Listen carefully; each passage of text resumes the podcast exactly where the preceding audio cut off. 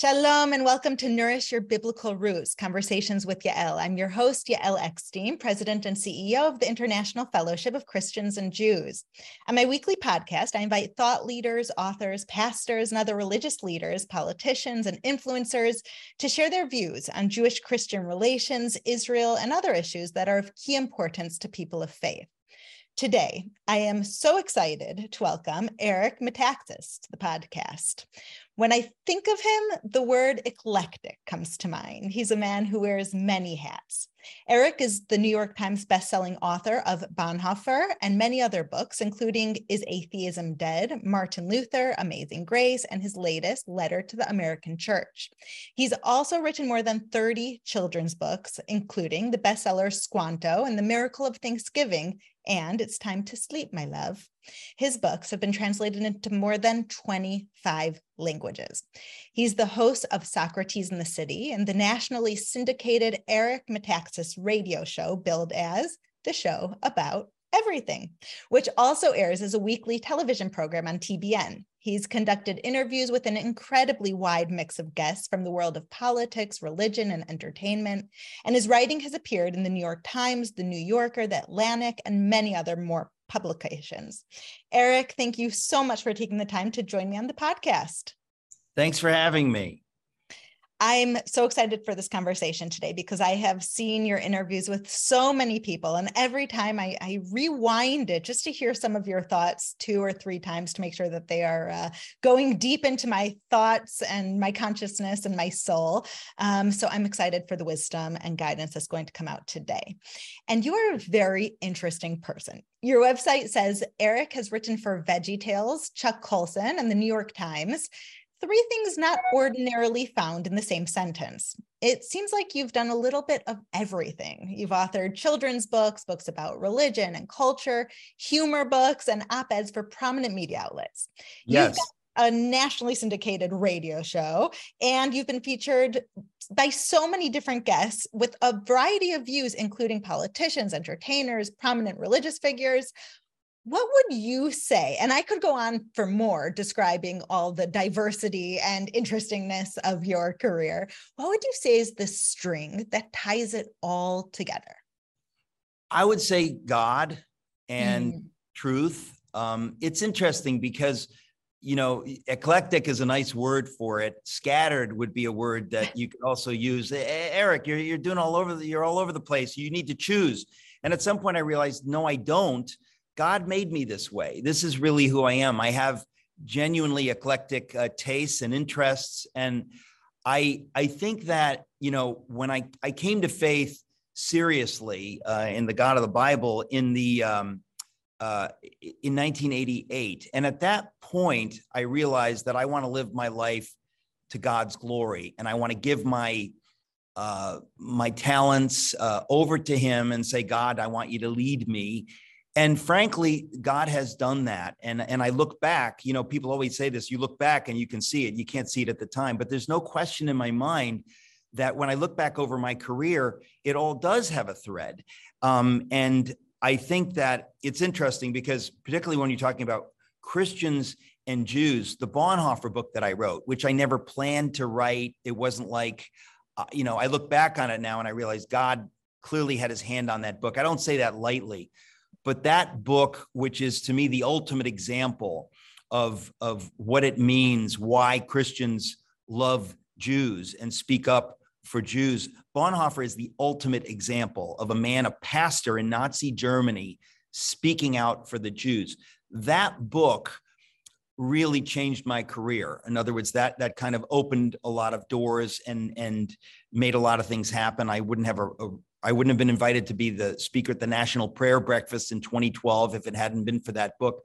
So it's interesting for me that book, which is my longest book, in many ways is somehow central in my career. But you're right. I mean, I've been all over the place. I've done I joke around a lot. So some people think of me as, you know, a goofball, but, you know, there are a lot of things that I write about very, very seriously. And the story of Bonhoeffer is one of them. My most recent book, Letter to the American Church, is, you know, deadly serious because I think we're going through a very difficult time right now in the world and in America.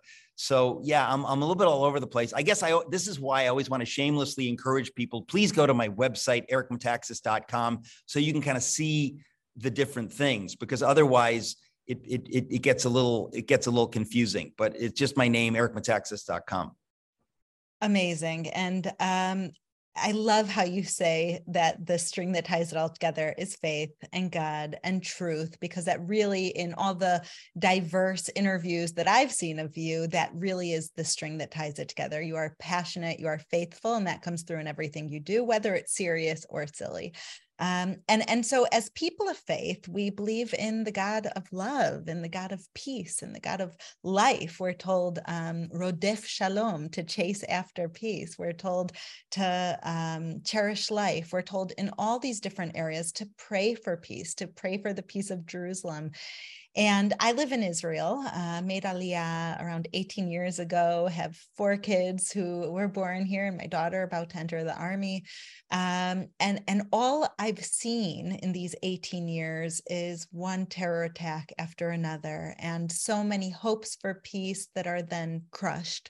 And I think that's kind of changed in the past few years since the moving of the U.S. Embassy to Jerusalem. That, of course, I was there to witness that historic moment, and the Abraham Accords, which has changed the trajectory of the Middle East. As a man of faith, do you think that there will ever be peace in Jerusalem? Do you think the Abraham Accords have brought us one step closer? And what do you see could lead to an enduring peace between Israel and her Arab neighbors? Well, I have to, say very bluntly, I don't know. But what I do know, and this is why I am a fan of the nation of Israel. I don't mean to put it so lightly to say fan, but an admirer of the nation of Israel, is because that Israel understands that in order to have shalom, in order to have peace, sometimes you have to fight, and you have to be willing to fight. Why? Because there is evil in this world. If you don't understand that there is evil in this world, evil will triumph. When you think about the Holocaust, most of the world didn't want to believe when it was revealed what had been done. Most people don't want to believe that human beings are capable of that. Most people want to pretend that if I just look the other way. The fact of the matter is that, in order to live out one's faith, in order to be on the side of what is good, you have to recognize there is such a thing as evil, and you have to be willing to fight against it, or to be prepared to fight against it. And it's one of the things that, as I say, I've admired about Israel. Israel understands that we have a right to exist, and we will fight. And there's something really beautiful about that. I just want to say that, you have to, sometimes you have to be either a little bit persecuted or a little bit attacked before you realize, oh, I have to fight. And I think that part of the problem with the church in America, and this is my latest book, Letter to the American Church, is they've become, when you're so blessed, you take your eye off the ball. You think, oh, we don't have to ever have to fight. We can just be nice. That's not right. There are always evil forces that want to crush freedom. And I also think that there are forces, when we talk about evil, evil is at war with God. And when you're at war with God, you're at war with God's people. And I think that anybody who loves God needs to understand that there are evil forces in the world, spiritual forces of evil that want to crush the people of God. And this is something that's simply true. And not to understand that is not to understand the scripture, because it's at the heart of so many stories in scripture. And so I think that that's something that, if you love God, you hate evil. But you understand there is evil, and you need to stand against it. And we're living in kind of unique times where I think a lot of people are waking up to that. Especially as I say in this book, Letter to the American Church, you need to wake up to it. Otherwise, you're complicit with it. Bonhoeffer, probably didn't say it, but he's often credited with the phrase, "Silence in the face of evil is itself evil." Not to speak is to speak. Not to act is to act. God will not hold us guiltless. And I talk about the guilt of the German church that said, oh, it's not our job to speak up. Many of them didn't know what was happening, But a few prophetic voices, like Bonhoeffer said, you need to stand and speak now. You need to fight against this now. And they kind of acted like, well, we're just going to take a neutral path. Who's to say what's really happening? And by the time they saw what was happening, it was too late. And so in my new book, Letter to the American Church, I'm saying the same thing to the American church, that when you see these things happening, you must speak. Silence in the face of evil is itself evil. And in a way, the reason we've gotten to where things are now with madness on every front is because many, I'm speaking to my fellow Christians, have been silent, have been unwilling to stick their necks out and say, no, no, no, this is wrong. We're not going to allow this. So it's a theme that has become very central for me. Wow, that's a powerful statement. As you're talking, I'm seeing that Bible verse in front of my eyes. Ohavei Hashem sinu ra, lovers of the Lord reject, hate evil. And there aren't many places in the Bible where it says to hate. We're commanded to love our neighbor like ourselves, to be kind, of course, to the orphan and the widow and the stranger in the land. But we're told that you're supposed to hate evil if you love God. And as you're talking, it seems like it's such a privileged position to not have to deal with that other side of the Bible, to only deal with the love, love, love. It's because you've never had a terrorist living next door or people who want to kill your children because of their faith. Right. That it's just as important to know when to love and to give credit and to try to build up through this partnership. How good and pleasant it is when brethren dwell together. But at the same time, we have to use our iron fist against evil. There's no question about it. And again, I think that the more blessed you are, the more tempting it is to say, well, everything's fine. We've evolved past evil, you know. And the thing is, you know, when you're talking about the Holocaust and you say never again, I would say, why never again? Tell me what you have learned from that so that when something similar comes, you will stand against it. It's not just about wanting to annihilate the Jews. In other words, evil in any form that is a rage against God and God's purposes. Will you recognize it when it comes? It's not going to come, you know, with a tiny mustache this time. It's going to come in a different way. Will you recognize it when it comes? Will you stand against it? Will you make the sacrifices that you pretend you would have made then? Because a lot of people then wanted to look the other way. It'll take care of itself. I really think that that's part of the problem. When you're really blessed, you kind of think, well, everything's fine. We don't have to worry about those things anymore. And I think that that's a mistake, that if you cherish what is good, you really do have to understand that it needs protecting, it needs fighting for. I wrote a book about America called If You Can Keep It, The Forgotten Promise of American Liberty. And If You Can Keep It is about this idea that we in America who love freedom, we have to fight for freedom. We have to teach our children what is the meaning of freedom.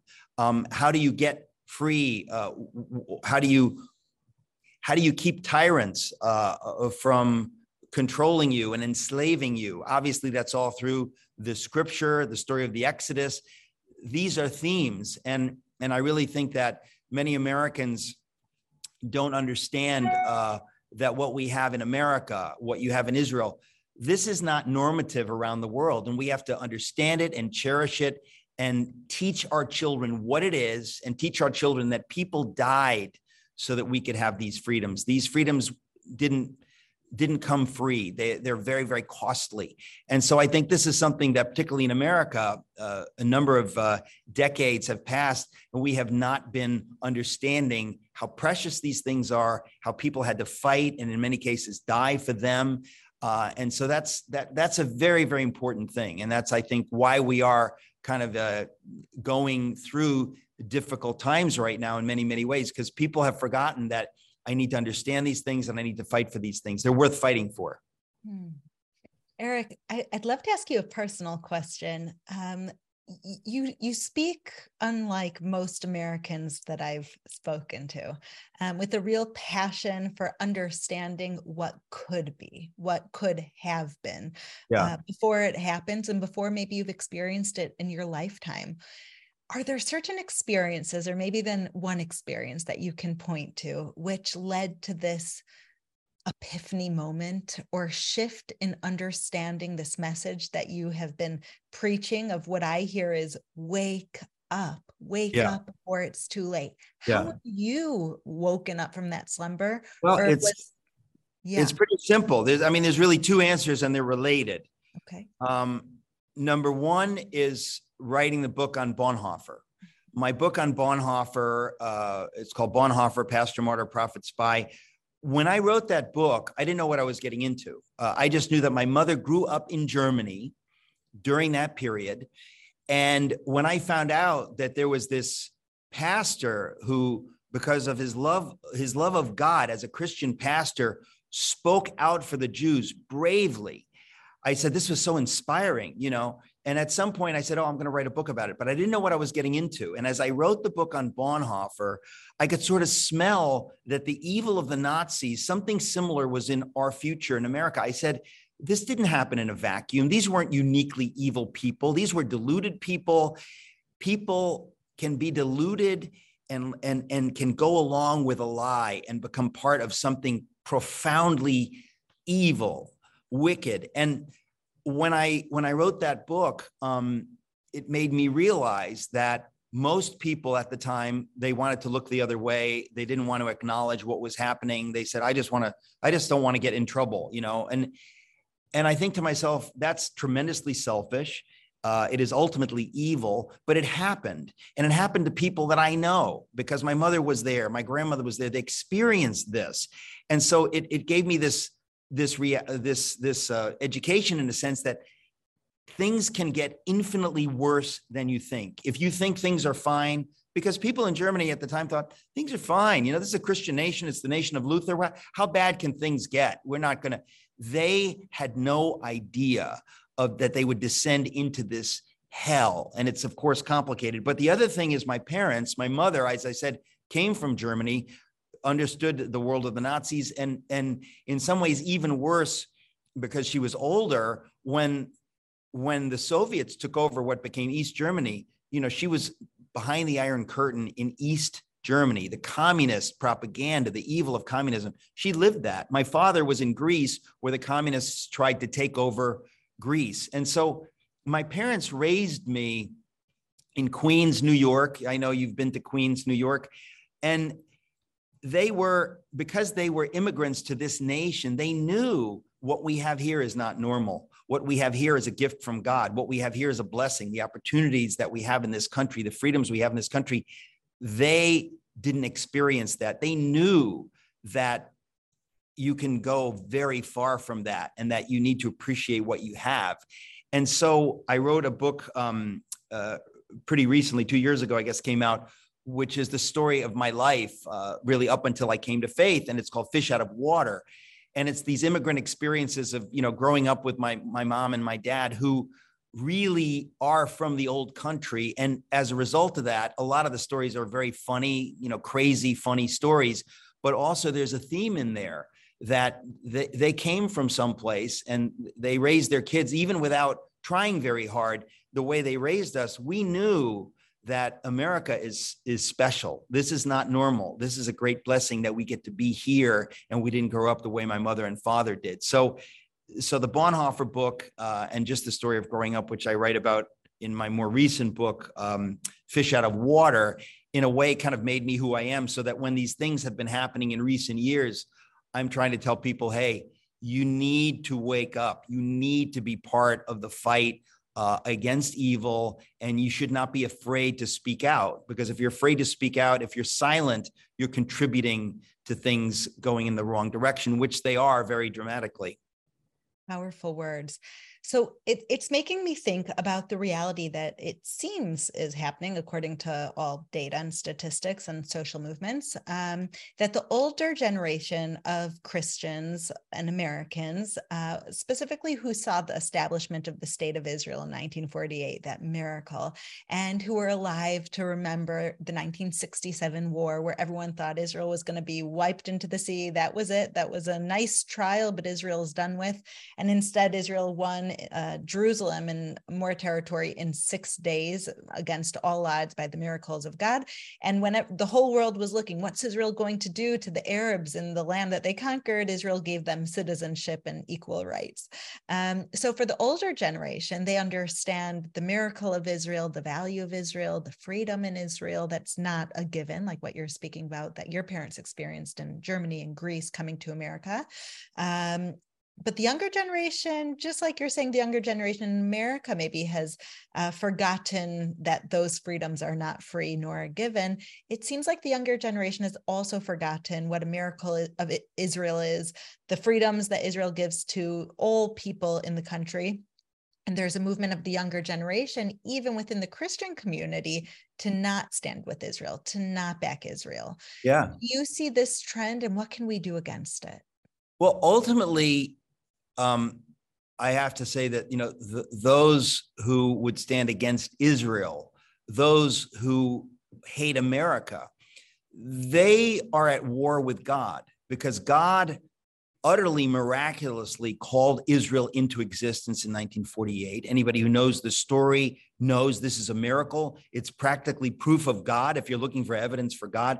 But I would say the same thing about the United States. The United States ought not to exist. A nation that proclaims freedom to the world, that believes in religious liberty, that says you can be an atheist, you can be anything.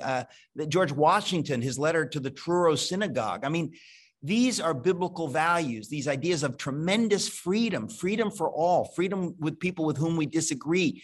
These are beautiful biblical values. They are from God. They do not arise naturally out of human beings. Human beings naturally can be tribalist monsters. We need God to lead us into these values. And then when you realize that these values produced the United States of America, these values produced Israel, there's something beautiful and sacred and precious here. And we must teach our kids and tell our neighbors that these things are beautiful and good and true. And we have forgotten. And I really do think that in America, it's the same story, that there were many generations of Americans who kind of understood this, that we need to fight for freedom, that this is a rare thing. But in, you know, let's say in the last 50 years, we've kind of acted like, well, everything's fine. You know, we don't have any, you know, we're not going to have a depression or World War II, or we're not, you know, everything's kind of okay. We don't need to really fight. We don't need to understand what's beautiful and good and true and fight for it. We've kind of evolved to a point where everything's good. And you realize, no, absolutely not. And as a result of that complacency, things have been sliding in the opposite direction. And so you're seeing open anti-Semitism, vicious anti-Americanism, people who are ignorant of history, but who have this really emotional animus against ultimately God, the people of God, the values of God. You're seeing it in all kinds of ways. People who hate reality, who hate God's nature. They want to somehow, you know, be as gods themselves, as, you know, the promise in the first pages of Genesis, you can be as gods. So that's kind of what we're dealing with again and again through history, but we're dealing with it right now. And it's incumbent on us who see it to speak out loudly and to warn those who could be warned, who could be awakened. Some people will choose to continue sleeping, but we have an obligation to those who might be awakened to do what we can to wake them up. It's like the prophets who were screaming, the temple's going to be destroyed. You have to repent. And everyone said, oh, well, we've had the temple for hundreds of years. It's going to be destroyed now. And eventually that if we don't heed our call, then the temple's destroyed, whatever that temple is, whether it's a home between a marriage or children or in countries and governments. If we're not heeding our call and both putting our hand out in peace while protecting our rights and our sovereignty and our freedoms, then everything falls apart. There's a saying, Hashem oz le'amo yiten, Hashem yivarech et amo b'shalom. God is the God of strength and fights with strength. He is the Lord of peace. That you need both of them, and you are spreading some important messages. I have a question for you from the place that you've interviewed so many people. Are there any interviews? I've seen you have a lot of fun on interviews. Are there any interviews that stand out as, wow, that was fun, that was exceptional? And is there anyone you haven't interviewed that you hope one day you'll be able to? Oh my goodness. I do the Eric Metaxas show. It's a national radio show. Some of it appears on TBN. We put everything on Rumble. All my interviews are on Rumble, which is why I tell people, please go to ericmetaxas.com and sign up. So I've interviewed tons of people that way, but I also do something you mentioned at the beginning called Socrates in the City, which is more long form interviews. It's almost like a PBS kind of thing. And I have had, through Socrates in the City, some of the most fascinating figures. A year ago, I had a beautiful conversation with Apollo 16 astronaut Charlie Duke. He walked on the moon. Now it's 51 years ago. One of the most fascinating conversations I have ever had. People can find it at Socratesinthecity.com. More recently, I had a long conversation with Yeonmi Park, who escaped North Korea. It is one of the most chilling, powerful conversations I have ever had. Again, people can find it on YouTube, Socrates in the City.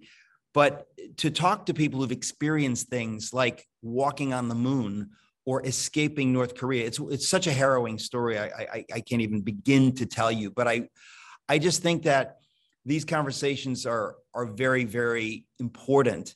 And I have interviewed some amazing people, but there are tons of people that I still haven't interviewed and want to interview. I wouldn't even know where to begin. You know, where do I begin?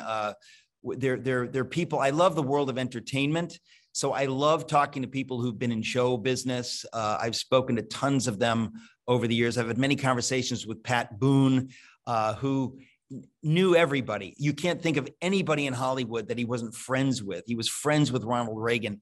My friend Dick Cavett, I've interviewed him a number of times. He knew everyone. So it's fun for me to talk to people who are in the entertainment business, in the entertainment world, in the film business, singers, comedians.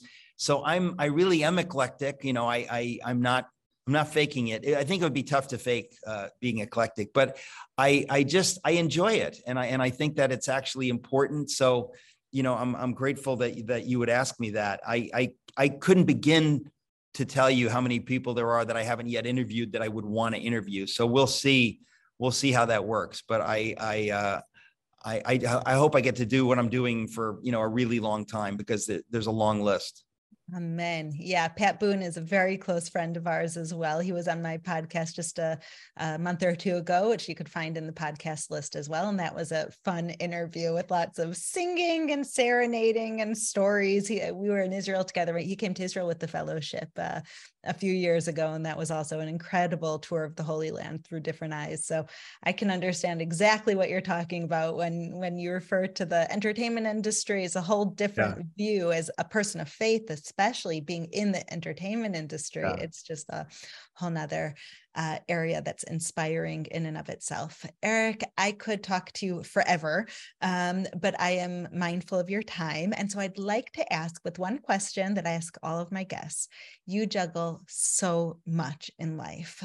You juggle so much in your professional life, in your personal life, in your faithful life, in your political life. Do you have one Bible go-to verse that gives you strength on those days where you just feel like you have nothing left?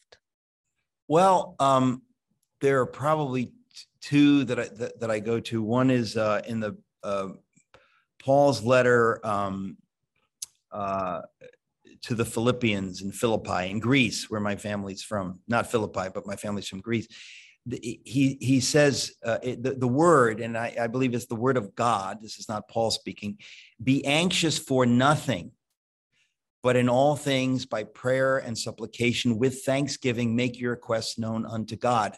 That idea that God loves us so much, he says, I don't want you to be anxious or worried about anything. When you have a problem, you come to me and you bring it to me in prayer, and I'm your heavenly Father. And I think that there is a temptation to fret.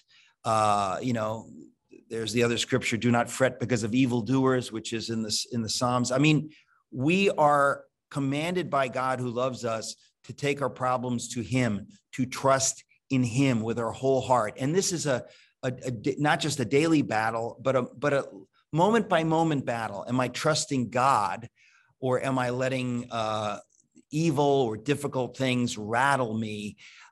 So that's an important scripture, whiwhich is Philippians 4:6, I think. And then the other one is Romans 8:28.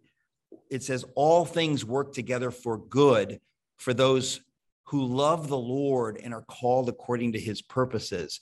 The idea is that the worst thing that could happen, God says that if you love me and are called according to my purposes, I can weave even these horrible things into something beautiful in the end. And we need to know that that's who God really is. That's the God of the scripture. And we need to remind ourselves, all of us need to, because life is tough and there is evil. And so, thank you for reminding me of those two scriptures, because those are the ones that I think about rather often. How comforting, and what a wonderful way to end. Eric Metaxas, thank you so much. And everybody, go to his website where you can see all the different interviews and books and ideas and YouTube videos that he's been referring to. You should watch them in full. So go to Eric Metaxas' website, and from there you can see all of his incredible works that he's sharing with the world. Thank you so much, Eric. God bless you. My privilege. Thank you.